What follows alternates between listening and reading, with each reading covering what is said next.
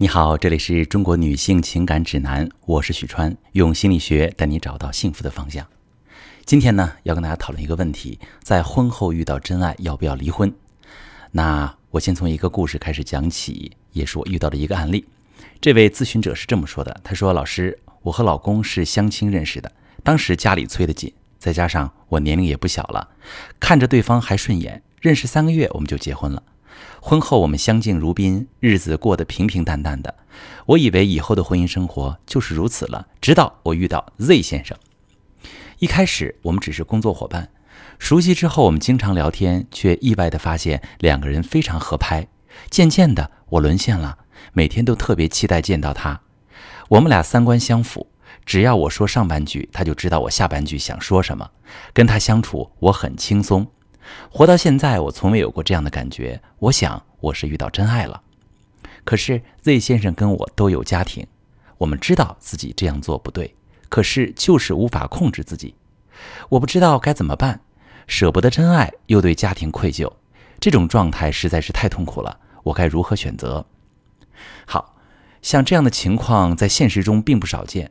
过去几十年都难寻觅的真爱，结婚后突然就冒了出来。这时，你仿佛站在人生的十字路口，似乎怎么选择都不妥，但是又不得不做出选择。为什么会出现这样的情况呢？究其根源，不过是需求的矛盾。每个人在婚姻中的需求不一样，有的人为了爱情进入婚姻，有的人为了面包进入婚姻。但人是成长的，需求会发生改变。一旦婚姻中的恋人提供不了自己所需，或者是不能互相满足，就容易产生冲突。比如，丈夫以为只要满足妻子的物质需求就可以了，而妻子最大的需要却是得到爱和尊重。一名女性婚前只想找一个爱自己的人，婚后却渴望物质生活。此时，如果第三个人出现，恰好能满足当下的需要，她就很容易被当作真爱。还有些男性既希望有家这样的港湾，又想要在外面寻求刺激。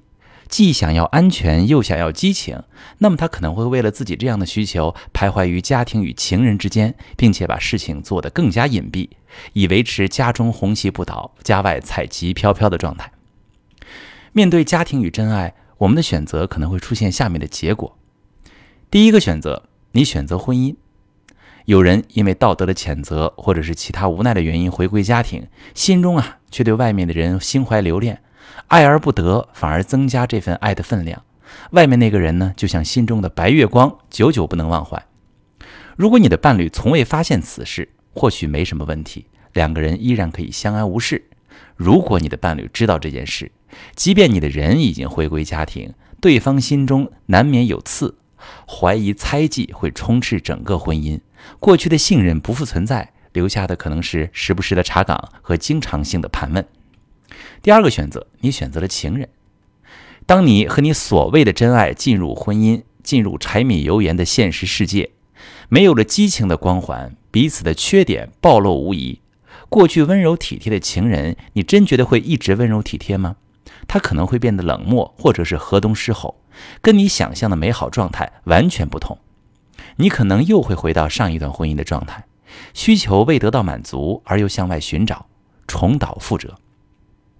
除此之外，婚外情人对你也会充满猜忌，他不知道你会不会遇到更喜欢的人，会不会再次外遇。他的不确定感使得你们的感情状态岌岌可危，既痛苦又无法逃避。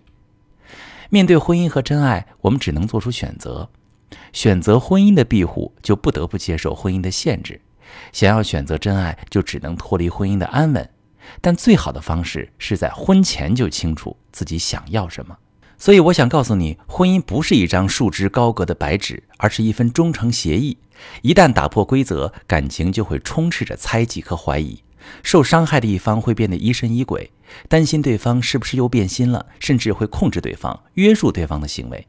那被控制的一方呢，会很反感这种操控，自然想要逃离，慢慢就形成追和逃的模式，修复感情就变得更加困难，两个人的婚姻有更大的危机。